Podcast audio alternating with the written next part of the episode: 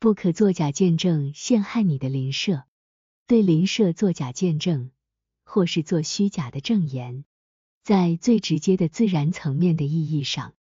被理解为在法官面前或在法庭外对他人不要向人做假证，特别是当这个人被轻率的控告某种罪行时，并且以神的名义或者什么神圣事物的名义。又或以自己的名义，以及其他有一定名声或荣誉的人事物来坚定的声称这一点，在更广泛的自然层面的意义上，这条诫命可理解为禁止一切类型的谎言，以及为达到邪恶目的的虚伪行为，也禁止诽谤和诋毁邻舍，损害他人的荣誉、名声和名望。因为这些因素构成一个人的整体人格，在最广泛的自然层面的意义上，这条诫命包含了各种陷阱、诡计和邪恶的预谋，出于各种动机，如敌意、憎恨、报复、嫉妒、争竞等。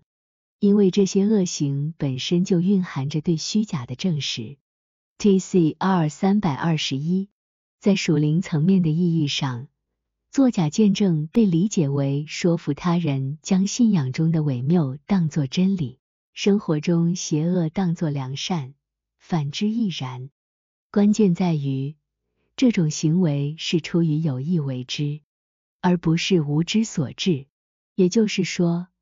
人们在明确知道什么是真和善之后，仍然这么做。而不是在不了解这些之前。T C R 三二二，在属天层面的意义上，作假见证被理解为亵渎主和圣经，从而将真理本身从教会中驱逐。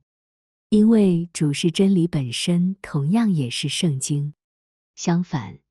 在这个意义上的做见证被理解为说出真理。而见证是真理本身，因此实践也被称为见证。T C R 三二三，